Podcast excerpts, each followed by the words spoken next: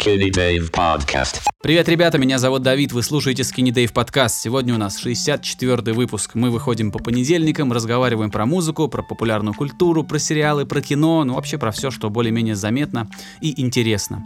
Моим собеседником сегодня, как это было просто миллион раз до этого, является Игорь Шастин, музыкант, продюсер и главный редактор музыкального сообщества Drop. При- Привет, Игорь, как дела? Здорово, Давид. Э, Слушай, дела здорово. Дела здорово, несмотря на погоду, которая очень дождливая, дела классные. А, В прошлый раз ты посоветовал Катану Зеро, я ее прошел, получил огромное удовольствие. Понравилось? и- Да, мне очень понравилось. Знаешь, еще помимо геймплея и все такое, э, блин, эти пиксельные инди-игры, они дают какое-то абсолютно забытое ощущение из детства, которое было потеряно в связи с технологиями, я не знаю. А пиксельные игрушки его возвращают. Поэтому я так Вот. их люблю, потому что, как и многие э, люди, я в игры еще из-за ностальгии играю. Ты знаешь, вот говорят, на концерты группы, э, например, на концерты группы Nautilus Pompilius ходят не, не песни слушать, а туда ходят за ностальгией, так мне как-то сказали, и я, в принципе, согласен. Вот примерно то же самое происходит у меня, когда дело касается игр. Хотя я, в принципе, могу и в что-то другое погонять. В тот же Inside я играл. Он выглядит вполне себе актуально. Несмотря на то, что он 2D, Да. он все равно очень современно выглядит. Вот. Но я на самом деле, знаешь, мне прям так понравилось, что я э, как бы решил заинтересоваться этой темой и скачался еще одну пиксельную игруху. И очень кайфую. Ну расскажи, какую. Раз уж мы начали, Слушай, давай про она- игры. а, Да, она называется UP Psycho. И это такой супер пиксельный хоррор про чувака, который попал на работу в офис в какой-то крупной корпорации. Совершенно случайно он то попал, то есть как бы не было никаких предпосылок к этому, ему просто пришло приглашение. Вот он приходит в этот офис на работу, он даже не знает, что это за работа, а там, оказывается, происходят какие-то мистические странные вещи, и надо как-то во всем этом разобраться. И при всем этом это хоррор, то есть там ты помираешь легко, у тебя там э, сложности с сохранениями, ты не можешь так просто, ну типа сохраниться и продолжить, там тебе нужно в отдельных местах сохраняться, у тебя там кончаются батарейки какие-то и прочее. Это прикольно, с удовольствием играю. Вот. Сюжетная линия, видимо, там не на, далеко не на втором плане, потому что ты так прям рассказываешь, что прям... Сюжет там, э, ну это, собственно говоря, ключевая история. Это игра про сюжет абсолютно. Круто. То есть тебе надо понять, что там вообще происходит. И это здорово. У меня есть полная противоположность этой игры. Тоже я поставил себе, тоже мы с тобой поговорили, и я как-то вдохновившись нашим прошлым разговором, решил поискать что-то еще себе. А, по рейтингам я вообще хотел поставить то, что ты советовал, который Blasphemous или Blasphemous, не знаю, как правильно. Вот, посмотрел, отзывы смешанные. А так как мне эта эстетика, ну, не сказать, что прям супер нравится, я решил, что я эту игру на потом отложу. И поставил себе то, что, ну, в принципе, в топ-10 э, а, платформеров на Steam, в- да, в Steam, а, называется Dead Cells игра. Я видел название. Но я не изучил вопрос предварительно, понимаешь? А, Я смотрю, ну, рейтинги хорошие, графон нормальный, ну, то есть тоже все пиксельное, но прорисованное очень заботливо. Ну, думаю, ну что, надо брать.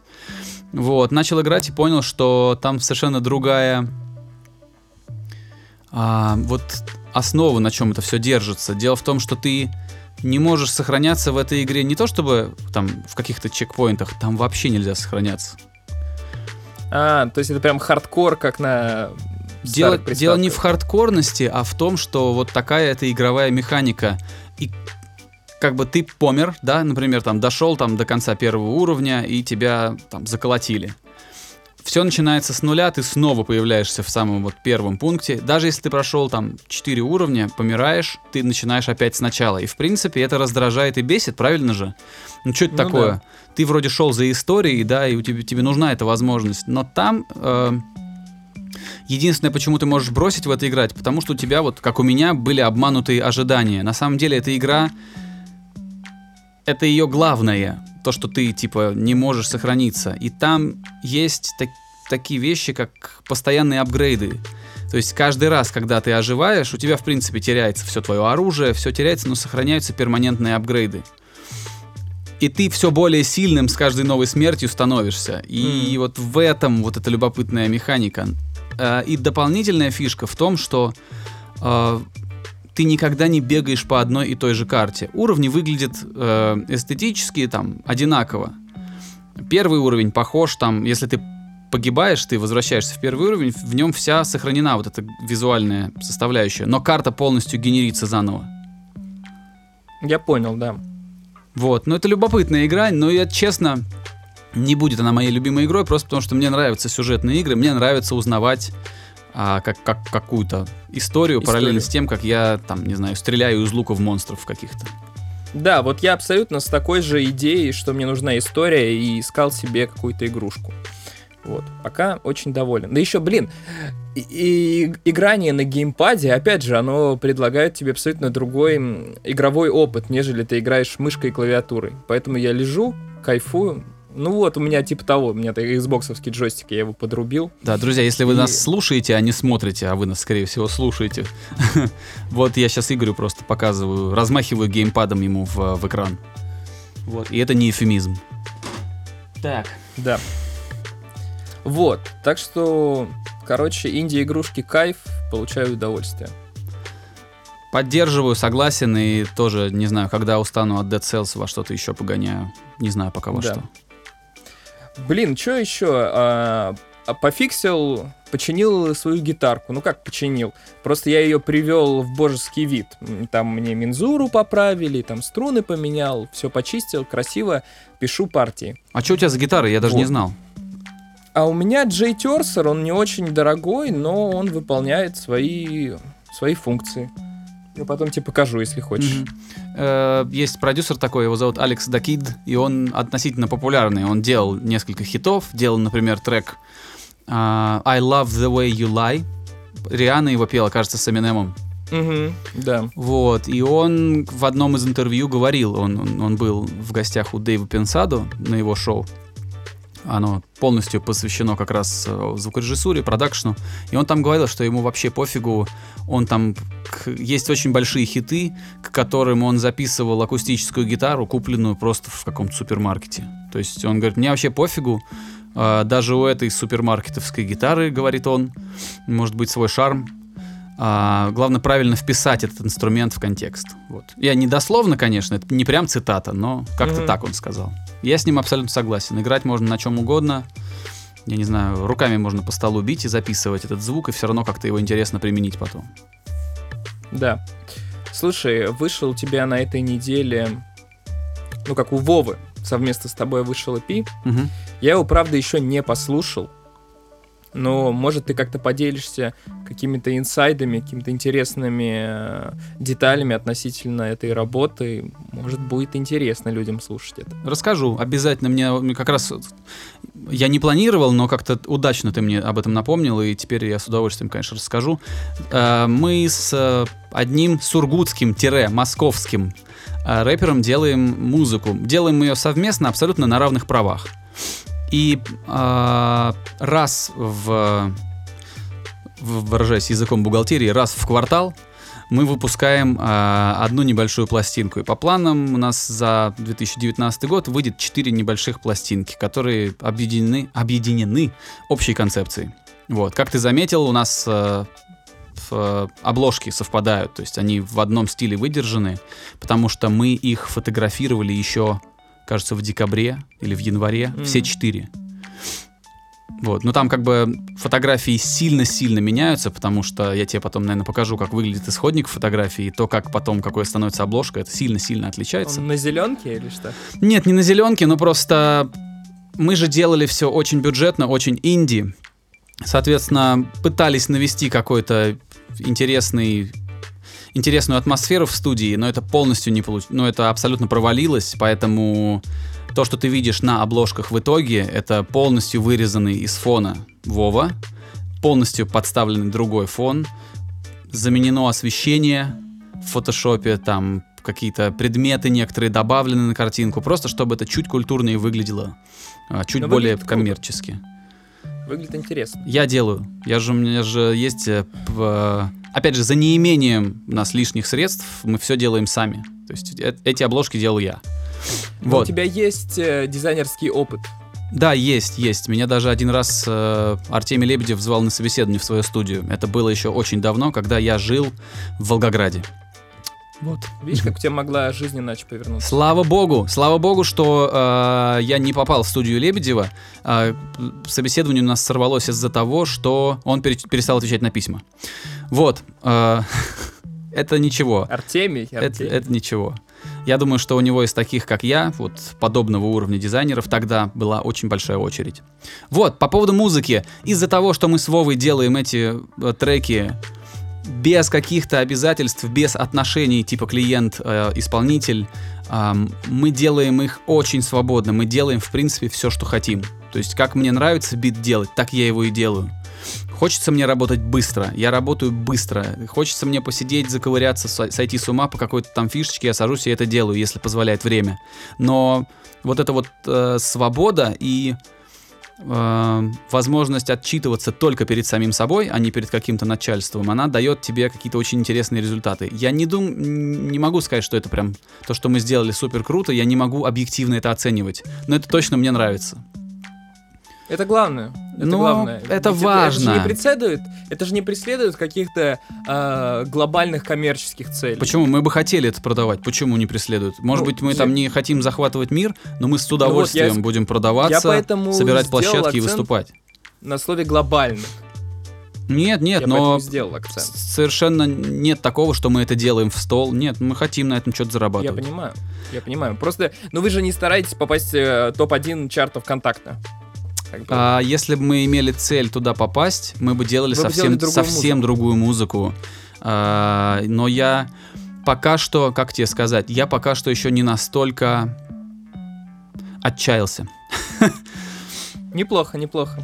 Вот. А, так что да, послушай, потом мне напиши, что ты думаешь. А, все биты делал я, продюсировал я.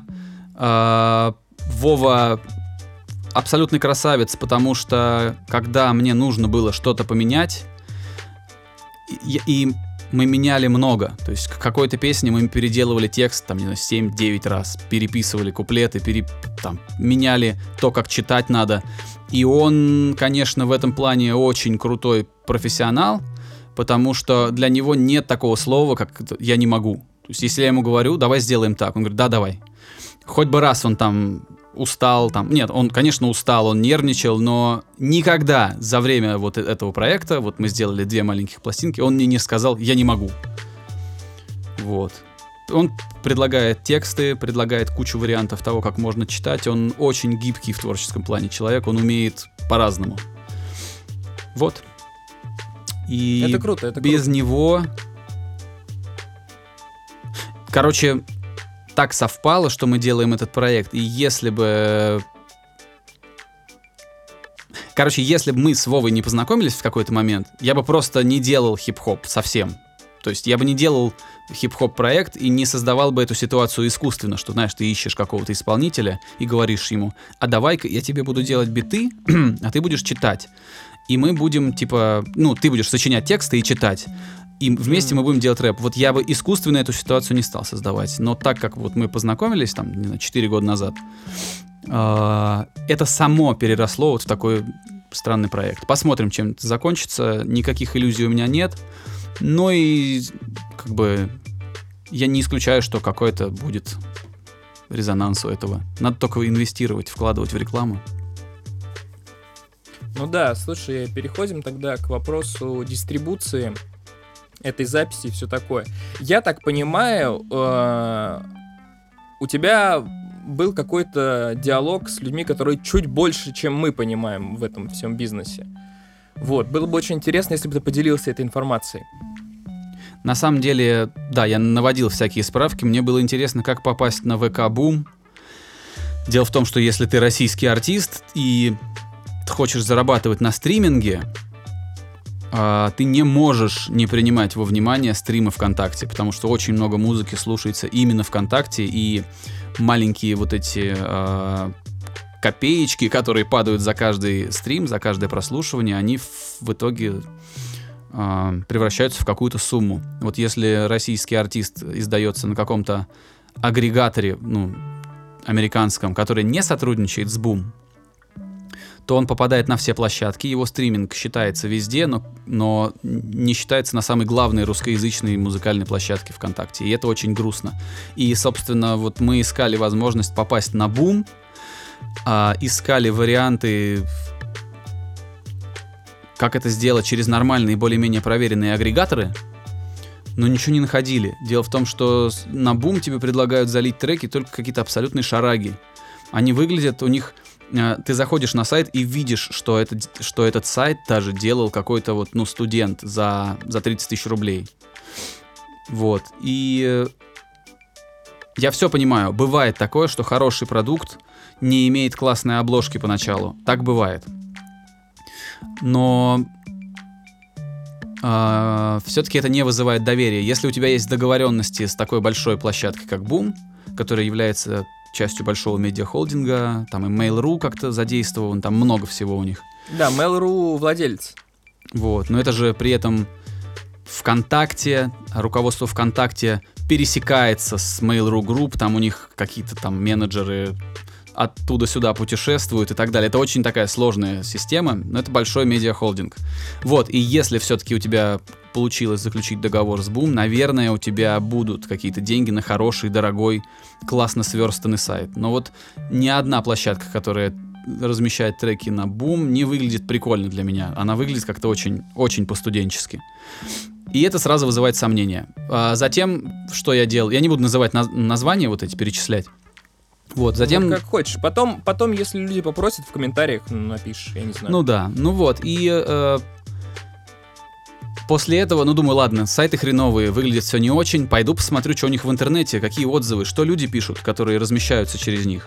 Я захожу в паблики и вижу, что э, люди жалуются, то есть народ там, вот, э, какие-то новые комиссии появились. Э, чем больше шагов делаешь при регистрации, тем больше тебе сюрпризов преподносится. Никто не дает тебе информацию сразу. С каждым новым шагом при регистрации тебе говорят, а еще нужно вот это, а еще вот так вот. И вот тут вот доплати, и вот здесь за размещение вот так. Ну, короче, э, у каких-то агрегаторов э, крайне сложно снять трек с продажи. Все сразу типа пропадает, там все э, поддержка исчезает, не отвечает и так далее. При этом, если я на TuneCore хочу снять трек с продажи, это делается там ну, за 60 секунд. Я не знаю, просто заходишь и жмешь, типа, снять с продажи, и все. И он, ну, он просто не сразу вытаскивает трек из, э, из этих площадок, но команда отдается сразу, то есть он сразу э, принимает меры агрегатор. Но TuneCore не работает с Boom. И я случайно, поговорив с тысячей людей, узнал, что есть более-менее проверенный агрегатор. А, кажется, он штатовский, он называется CD Baby. И он работает вот с этой вот медиагруппой, которая частью которой является Boom, и он размещает треки ВКонтакте. Поэтому следующие релизы, эти уже, ладно, эти уже мы через TuneCore залили.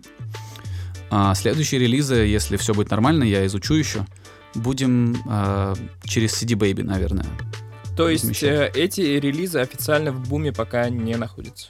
Вот эти два, которые вышли? Да. да. Нет, потому что они с тюнкора. Все, Я слишком, слишком поздно узнал, а, что кто-то более-менее а, авторитетный работает с Boom. И это уже я узнал после того, как треки пошли на площадке. Понятно. Потом постепенно перенесем ну, каталог. Страшно. То есть можно будет, если, да? если CD Baby работает хорошо, можно будет снять с продажи треки, э, сохранить их э, такие там уникальные серийные номера у этих песен, они им присваиваются. И ты потом можешь этот номер ввести в новом агрегаторе. Вот. Ну да. Ты знаешь, я, может быть, об этом уже говорил, но сейчас э, неплохой момент, чтобы напомнить по поводу проблем э, бума с продажей битов ты не можешь... Короче, в буме, допустим, у тебя есть один бит, и ты отдал этот бит в лис, и два разных артиста записали на этот бит свои песни. И все платформы нормально воспринимают это как разные песни. Но бум считает, что это одна песня, которую кто-то у кого-то ворует. И поэтому, если ты э, продавал бит в лис, а потом его кто-то выкупил в эксклюзив, тот чувак, который первый, допустим, за загрузил его в бум, но а, у него был лис, он имеет, как бы, по мнению Бума, полные права на этот трек. Ну, потому То что есть, по э, закону а, он а, раньше по времени, раньше во времени а, заявил Да. себя как автор. Да, и поэтому лизинг битов на российских, в российских реалиях становится еще более странным, потому что, чтобы загрузить на, опять же, самую популярную российскую платформу трек официально, ты должен выкупать эксклюзив. Что дорого. Что дорого, да, я согласен. Но мне, как человеку, который эти биты делает, мне нравится, что наконец-то битмейкеры смогут э, ставить нормальные цены на свои биты. Но при этом, конечно, количество заказов и количество... Ну, грубо говоря, ты можешь сдать трек 30 раз в лис, а можешь один раз Да. э, продать одну лицензию. А, ну, короче, это сложно, но тот кошмар, который сейчас творится на российском рынке а, битов, этот демпинг бесконечный, когда можно за 800 рублей купить себе бит. а, ну, мне просто жалко ребят, которые делают биты и вынуждены продавать их за такие деньги. Э, Продавать слушай, лис. Я, честно говоря, я не понимаю, почему... Э, да лис за 800 рублей это не такая страшная проблема. Есть просто проблема в том, что люди эксклюзивы продают за 1000. Вот это... это грустно, круто. да. Это очень грустно, при том, что... эм, ну, мы все знаем, что есть случаи, когда человек покупает бит за копейки, да, за 100 долларов, и потом а, зарабатывает на этом треке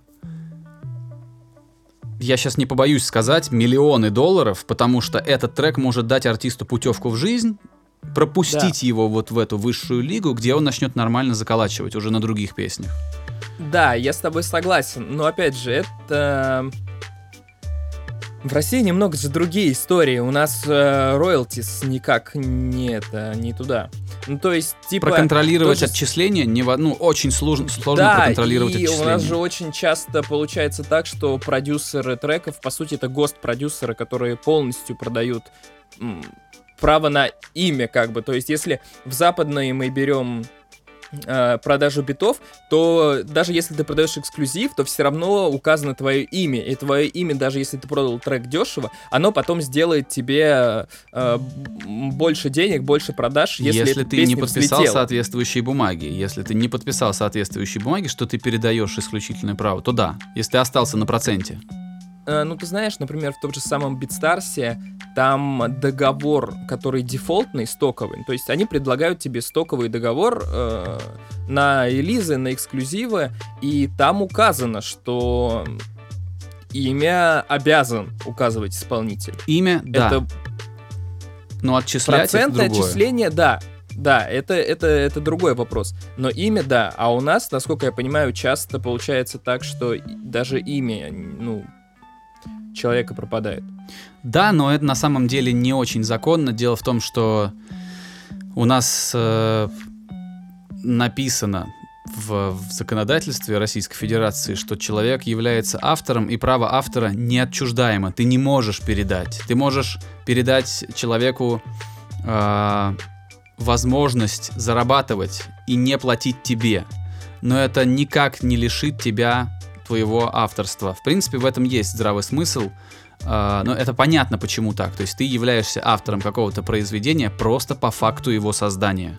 Да, Если ты можешь этот факт подтвердить, доказать, то ты автор. А, но все остальное это уже как раз вопросы юристов. То есть платить, не платить, получать отчисления. Но в принципе, гострайтинг это, это по сути негласный договор о том, что ты что-то делаешь за двойную цену и молчишь об этом. То есть самый лучший гострайтер это тот, про которого никто не знает, что это гострайтер. Так и есть, так и есть. В общем, да, надо, надо заниматься вот, хотя бы что-то, нач- ну как не знаю, блин, по-хорошему нужен юрист. На Западе, самое если сложное. ты, если ты хоть что-то продаешь, то ты стараешься себе сразу найти юриста. У нас, мне кажется, ну если ты не можешь, э, если у тебя нет средств найти юриста, то надо почитать хотя бы, блин, что происходит, потому что это важно. Да и вообще, а, блин, что тут говорить, любая договоренность, она должна быть сразу на берегу, потому что и дело не в деньгах. Ты сам прекрасно это знаешь. Дело в том, что это влияет на процесс работы, как вы договорились заранее. как вы оговорили сроки, на каких условиях вы собираетесь это выпускать, указываете, не указываете ими, ну и все это прочее, потому что э, это аукается. Это аукается, Совершенно если вы верно. не договорились.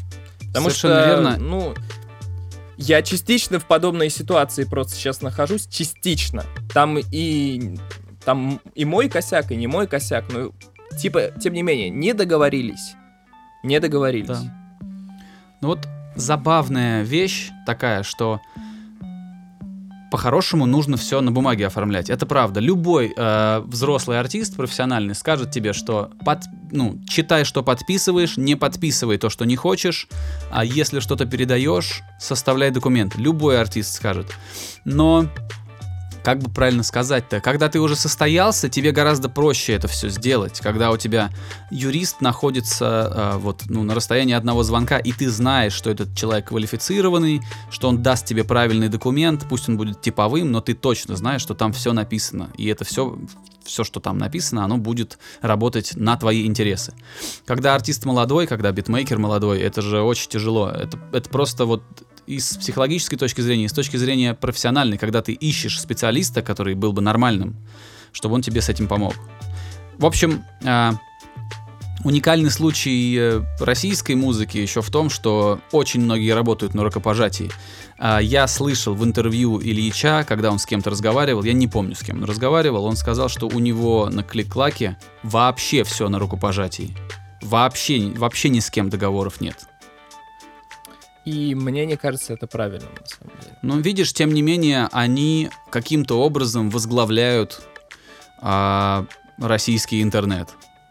В числе прочих, но Нет, тем не менее. Вопросов нет, вопросов никаких нет. Просто ты понимаешь, опять же, а, мне кажется, если ты молодой продюсер или ты молодой артист, и ты обращаешься к более, допустим, именитому человеку, или не обязательно более именитому, и если ты сразу начнешь затирать ему про договор, не факт, что человек воспримет эту информацию э, адекватно, потому что у нас, опять же, это не принято.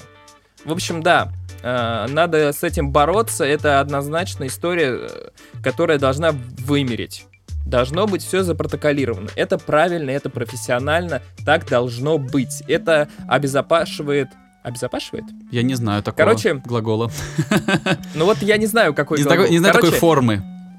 это безопасность для обоих сторон. Все правильно. В этом нет ничего постыдного или плохого. Договаривайтесь, договаривайтесь, протоколируйте и все такое. Все дело в том, что российское общество, оно э, исторически очень такое, как сказать, ориентированное в две стороны света. Азиатская часть нашего менталитета, это как раз, ну мы же договорились, вот это. Мгм. Ну мы же, слушай, ну уговор есть уговор. Это наше азиатское, это вот со времен Чингисхана, блин. А, что вот мы же договорились, у нас вот слово надо держать, и а, есть случаи, когда это прекрасно работает, когда обещание работает, когда там, ну, типа, э, это есть. Но вот эта наша западная э, сторона, когда все нужно записать, подписать и спокойно жить, а, мне кажется, что в данном случае, в случае с авторскими правами и с защитой музыкантов, а именно профессиональных музыкантов, мы все-таки должны смотреть туда, на Запад, потому что это проверено, это работает, и капитализм, несмотря на все его изъяны, а, оправдывает себя как, как система поддержания вот, вот этого бизнеса. Верно. Все Слушай, забывается. очень через мы- год, вот через год забывается. А, ты что-то сделал для артиста, вы договорились, там, братан, друган, все там, а, как только чеки начнут приходить, половина тебе, вот это все, люди в это верят, когда они об этом говорят. Но через год это забывается, через два года об этом вообще никто ничего не вспомнит, но и артист забудет про свои обязательства, и со- тот, кто написал эту музыку, подумает, ну блин, уже столько времени прошло. Мгм. Э, Это, это очень сложный, очень объемный вопрос. Э, Мне Говорят, кажется, что... все... Извини, Мне а- кажется, просто все попадали в такие ситуации, и это нормально, что ты в них попадал, главное, чтобы в них потом не попадать еще. Ну да, и э, есть эта знаменитая байка, э, как кажется, даже сам Григорий Лепс рассказывал, что песню «Рюмка водки на столе», которая также принесла ему хрен знает сколько денег, а, он в свое время купил за тысячу долларов, если не за 100 долларов. Вот я не знаю, там как, как это такая цифра. А, и то, и другое совершенно комично по сравнению с тем, сколько эта песня принесла а, артисту денег. Понятно, что без такой подачи, без, а, без тысячи маленьких факторов этого бы не, это бы не сработало, но это сработало. И мне очень жаль, что человек, который сочинил эту песню, не может претендовать вообще ни на что. Он просто передал исключительные права. Все знают, кто он, все знают, что это он написал эту песню. Но проценты он за это не получает. Да. Слушай, давай эм, перейдем от внутриков к тому, что все готовы потреблять, и поговорим про новую музыку, которая выходила. Ну расскажи, расскажи что-нибудь новое, что там? Слушай, э, вышел на прошлой неделе новый альбом у Charlie XX. Я очень люблю Charlie XX, поэтому я этот альбом ждал. Charlie XX это британская поп-исполнительница. Но несмотря на то, что это поп-музыка в ее, э, как бы сказать, таком э, набору, по набору инструментов, которые там используются, это синти-поп конкретно. Но вот потому, как все это реализовано, это такой немного экспериментальный, что ли, поп или что-то еще. То есть, несмотря на то, что набор инструментов и мелодии и прочее, это абсолютно поп-музыка, на выходе мы получаем проект, который, ну, никак не может... Э, э, очень, сло- очень сложно его сравнивать, там, не знаю, с Арианой Гранде или с какими-то еще большими поп-исполнителями. Это такой экспериментальный поп, потому что там очень много моментов, которые, ну, не присущи этой поп-музыке. Там экспериментальные аранжировки, там странные заходы на фиты. Допустим, э, там есть фит с Томми Кэшем которого она зовет уже на вторую свою пластинку, и он там интересно выглядит, но, опять же, это не для супер поп записи фит. Вот. И, короче, Charli XCX умудрилась действительно использовать поп-музыку в ее вот в ядре, ядро этой поп-музыки, там действительно очень много отсылок к каким-то к 90-м, к началу нулевых, там можно услышать нотки Бритни Спирс какой-то или что-то еще, ну вот прям очень-очень поп-музыки. Но при этом всем это не звучит как вот такая поп-музыка. Там подход совершенно другой, он очень экспериментальный, и это альтернативная поп-музыка. И это здорово. При всем при этом это поп-музыка. Ну тебе понравился, достаточно... да, альбом? Мне очень понравился, да, и он и критикам вроде как тоже понравился, потому что в какой-то момент э, году в шестнадцатом она позвала себе других продюсеров, эм, и она перестала быть просто поп-исполнительницей, а она стала вот такой вот именно альтернативной поп-исполнительницей. Очень, очень сложно детально говорить об этой пластинке, потому что там много моментов, которые самобытные, потому что там, ну, там разные песни. Это они все поп-песни, но они разные. Там разные аранжировки из разных стилей и прочее. Суммарно это все поп, это альтернативный поп. Но там отовсюду по чуть-чуть взято, это очень интересно. Поэтому... Слушать, да, я слушать, советую да? послушать Чарли XX, очень крутая исполнительница. Обложка там у нее такая броская, я обратил внимание, там так сложно пропустить такую обложку, когда ее в списке вот среди других э, Ну да, да, да. Вообще, это знаешь, э, по поводу персонажа, или не знаю, как сказать, брендирования э, Чарли XX, несмотря на... Она очень красивая женщина, как бы это никто не с этим не спорит. Но при этом у нее С этим образ... спорят комментаторы Flow. С этим спорят комментаторы Flow. Они говорят, что это телка с рынка просто вообще там... Э, а, я, я перестал читать The Flow, мне очень нравится Чарли XX. Дело в чем? Отчасти они правы с тем, что она стелка с рынка, потому Но что она гоповатая, нее... это ее часть ее образа. Да, у нее именно образ такой типа вот, ну, girl next door, соседка или что-то такое. Такой. Потому что, когда она пишет там, что типа, вот я там э, снималась э, в этом интервью с Будуна, типа, ты ей веришь. Потому что ты смотришь на ее инстаграм, у нее рядом с сосед... рядом с фотками, где она такая вся супер красивая при параде в вечернем платье и что-то еще, есть фотка, где она какая-нибудь такая упоротая э, с просонья фоткается на вебку, ну или на фронталку. И это соседствует Мгм. друг с другом, и это круто, это добавляет этому всему искренности, потому что ты видишь, что ну, она ближе гораздо к слушателям, чем... э, Чем условные другие большие- Кардашьяны. Да, потому что она не боится выглядеть глупо, и это здорово. Да, мне тоже это Вот. нравится. Мне вообще, я э, любитель артистов, тех, которые... Когда видно, что этот человек все-таки из народа. Мне это очень нравится. Я не знаю почему, наверное, потому что я сам э, абсолютно такой же Здорово. а, люмпен. Вот. Но я, Да. я мне, мне как бы я вижу в этом. а, мне, мне это симпатично. И мне всегда, еще я замечаю, что мне всегда нравятся больше те артисты, которые сами пишут. Которые сами себе сочиняют либо тексты, либо еще что-то. Потому что когда такой человек что-то что поет, ты сразу как-то на каком-то подсознательном уровне воспринимаешь это как правду. Как, как что-то пережитое. Ну, кстати, я... Она, очевидно, участвует сильно в процессе написания песен, но и тексты ей тоже пишут другие люди, зачастую, как минимум. Может быть, даже и совсем все. И Ничего, музыку это бизнес, однозначно это бизнес. ей пишут другие продюсеры, но видно все равно ее вклад во все это виден. Да, это И важно. это здорово. а то, Это знаешь, здорово. есть артисты, которые... а, А, я как-то, знаешь, смотрел, а, долго рассказывать. Короче, в интернете есть видео, когда звезда смотрит каверы на себя и реагирует на эти каверы. Мгм. Вот, и там, значит, я видел, как Пинк э, смотрит, как другие там девочки, мальчики поют в интернете ее песни. Я посмотрел, подумал, блин, интересный формат, надо еще что-то посмотреть, и...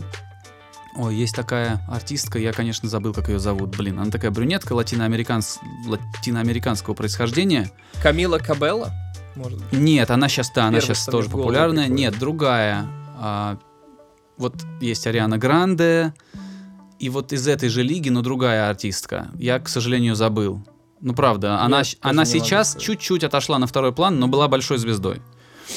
Окей. бук- буквально год назад. И я начал, э, я смотрел как бы с интересом, как комментирует Пинк, как она э, объясняет все, как она там пацану сказала, что у тебя очень хороший контроль голоса, то есть она ему так вот... При этом она еще э, рассказывает, как, как та или иная песня была написана. И тут я смотрю здорово. вот эту вот девочку, да, которая хорошая вокалистка. Селена Гомес? Нет. Селена Гомес, это которая подружка Джастина Бибера была, да? Ну да, была Нет, не она, еще одна какая-то. Another one. Another one. Ну вот. И она, я просто вижу, что когда она начинает разговаривать, да, когда она пытается рассказать про ту или иную песню, кавер, на которую она собирается послушать, что у нее абсолютно пустые глаза. Единственное, что она может сказать, это таким, знаешь, голосом, которым разговаривают э, э, те же Кардашьяны. Но эта песня очень важная для меня. Я вот ее так чувствую, вот эта вот, вот эта манера подачи, манера подачи, вот это я придумал слово. Короче, вот эта манера разговаривать, она вот у нее, и она ничего не может рассказать про те песни, которые поет, потому что она никакие из них не писала. А, просто у нее есть команда, они просто нашли классную песню, купили ее, поставили ее в студии перед микрофоном и говорят, ну давай. И вот все, что она может сказать, что эта песня очень важная для нее. А потом оп-оп-оп, автотюн, Melodyne, поехали и...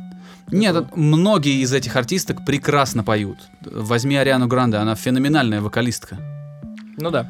Вот, но э, вот отсутствие за этим навыком исполнения чего-то еще, нету глубины вот у этих людей. Вот это отсутствие, оно меня всегда расстраивает, и мне всегда ду- думается, ну блин, ну как же жалко, что ты вот так это поешь, но при этом никакой связи твоей внутренней с тем, что ты поешь, этой связи нет. Поэтому я люблю Адель, которая сама себе очень много пишет. Наверное, не все, но очень много.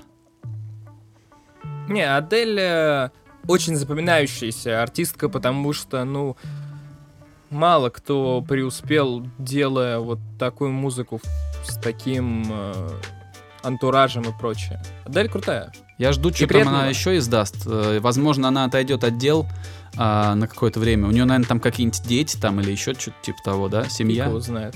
Я не Ну знаю. вот, она может, э, типа, сильно вернуться очень, и у нее есть именно э, вот те качества, которые необходимы по-настоящему большой звезде. У нее есть характер, у нее есть тембр, у нее есть внешность, которая, как бы сказать, нелегкомысленная.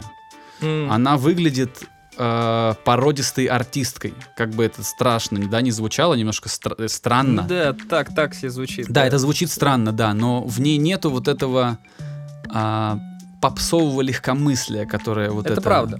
Вот, и это очень важный фактор, когда ты говоришь о, о большом, по-настоящему большом знаковом артисте. Вот у нее все эти а, галочки расставлены, у нее все это есть.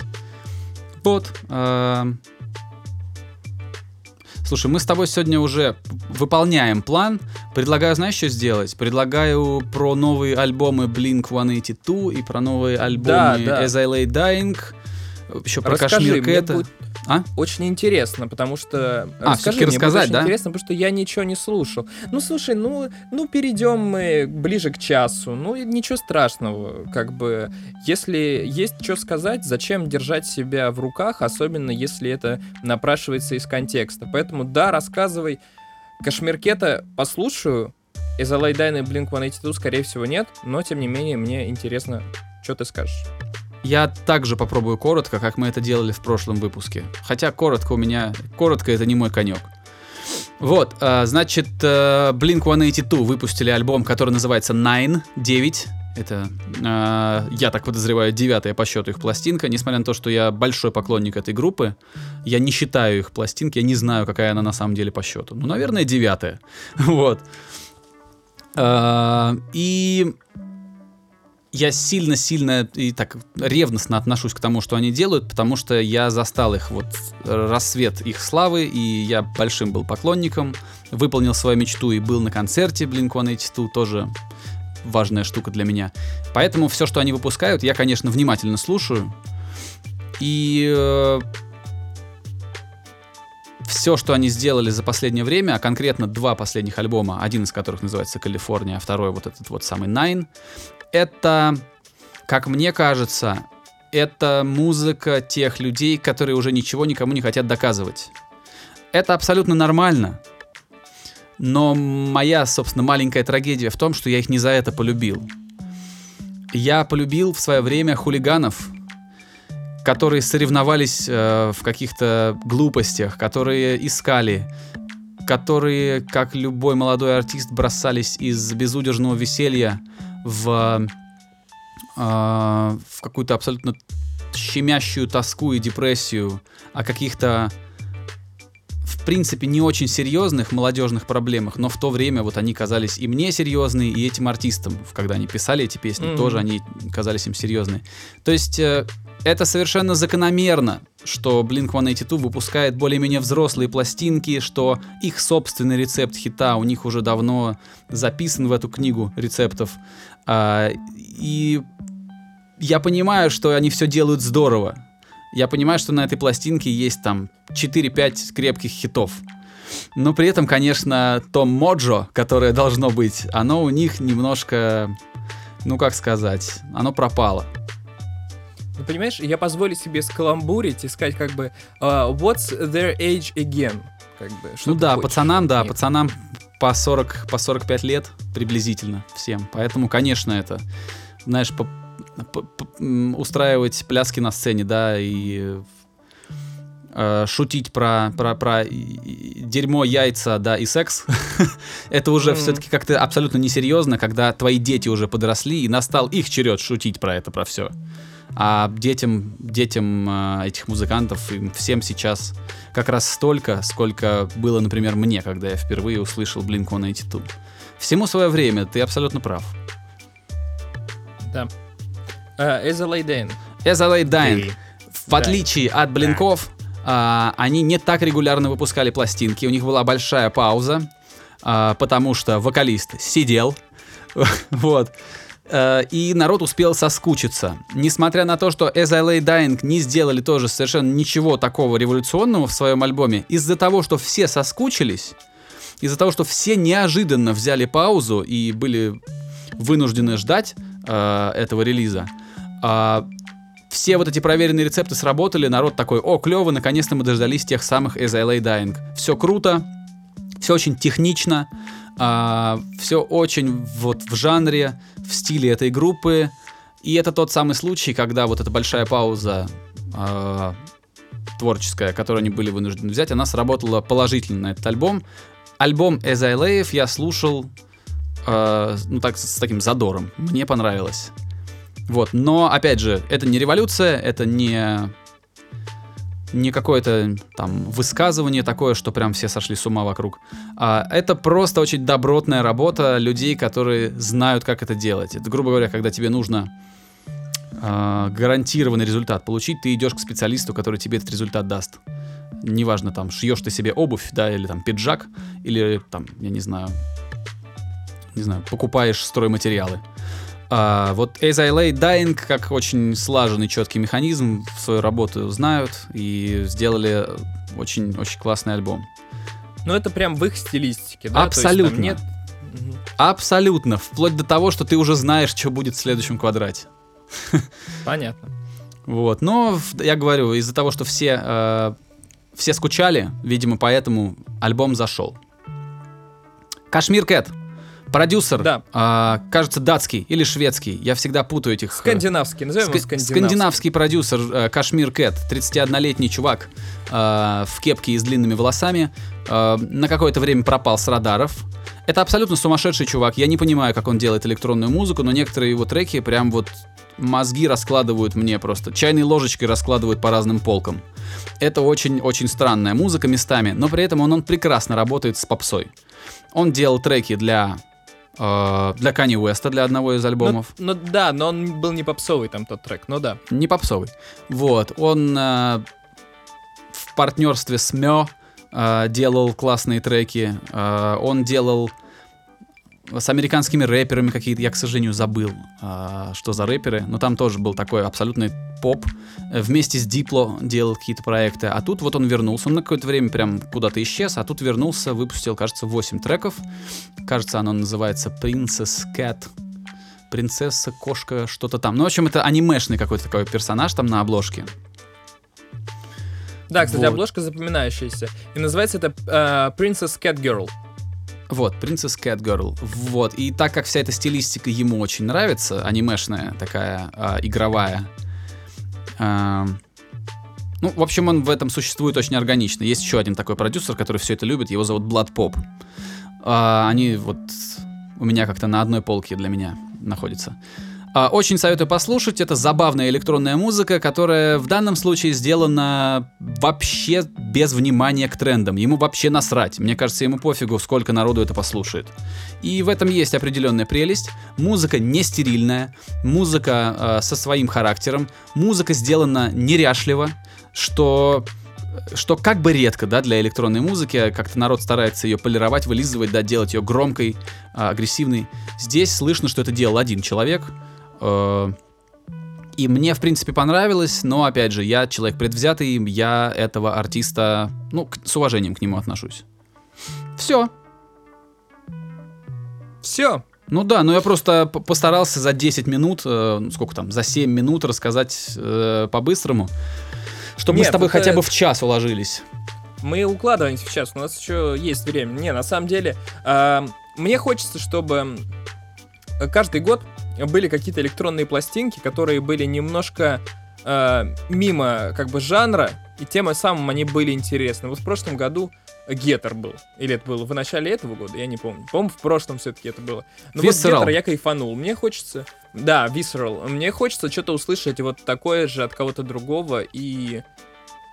Да, послушай Кашмеркета обязательно. Потому что ну, интересный парень, интересный. Но там такой драмы не будет, как у Visceral. Там именно такое. Очень-очень э, легкая экспериментальная музыка. Мне кажется, он ее очень быстро делал. Ну а как на самом деле, я, конечно, не знаю, как там на самом деле было. Может быть, может быть. Так. Да, в общем-то, и все, наверное. Я не знаю, мы хотели о чем-то еще поговорить? По-моему, нет. По-моему, нет. Не помню, блин. Сейчас я открою, что мы тут написали с тобой. Э, та-та-та-та-та. А нет, собственно говоря, все. Все, да? А, Да.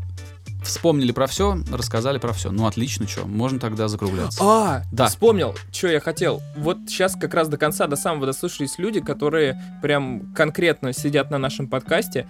И у меня есть вопрос. Он вообще не в тему, но тем не менее. Может быть, кто-то у нас смотрит NBA, баскетбол, короче. И если кто-то смотрит, поделитесь, э, пожалуйста, ресурсами, где можно смотреть NBA. Потому что что-то как-то, по-моему, не очень удобно у нас со всем этим. Да, и если кто-то сможет подсказать, я и мой товарищ, который интересовался, будут очень благодарны. Вот такая у меня просьба. От себя скажу, что если мне трудно найти какую-то трансляцию, то я часто нахожу ее на Reddit. Там с русскоязычной историей все. А, нет, на русском нет. Я смотрю... Так как мне не сложно смотреть в оригинале, я могу там... Я иногда даже на украинском что-то нахожу, там, случайно. У меня, слушай, у меня в опере VPN, он а, ч- э, показывает, что он типа американский. Но мне начинает показывать всю рекламу там на Ютубе и прочее на украинском. Очень забавно. Ну, так слегка сходит с ума там какой-то алгоритм, наверное, потихонечку. Вот, в общем, да. э, Я буду очень признателен, если кто-то отреагирует на эту небольшую просьбу. NBA. NBA, Мгм. да. Вот, и на этом я, наверное, прощаюсь. Услышимся в следующих эпизодах, и я передаю слово Давиду. Друзья, раз уж Игорь так напоследок заговорил про спорт, я тоже немножко скажу. Если вы устали от напомаженных футболистов, которые случайно падают от, от легкого прикосновения от легкого прикосновения чужого рукава, если вам нужен настоящий, э, довольно агрессивный мужской спорт, посмотрите, сейчас как раз начался чемпионат мира по регби в Японии. А сборная Грузии будет играть завтра буквально. А, стоп, если подкаст в понедельник, значит сегодня. Вот, будут играть не с Уэльсом. И там очень много интересного. Там прекрасные новозеландские чуваки исполняют хаку перед каждым матчем. Фут- э, спортсмены из э, Тонги, островитяне тоже, тоже свой танец исполняют. Это все очень живописно, все очень жестко. Но если вы совершенно не знакомы с регби, чуть-чуть посмотрите правила, потому что поначалу вам просто кажется, что это куча людей, которые толкаются.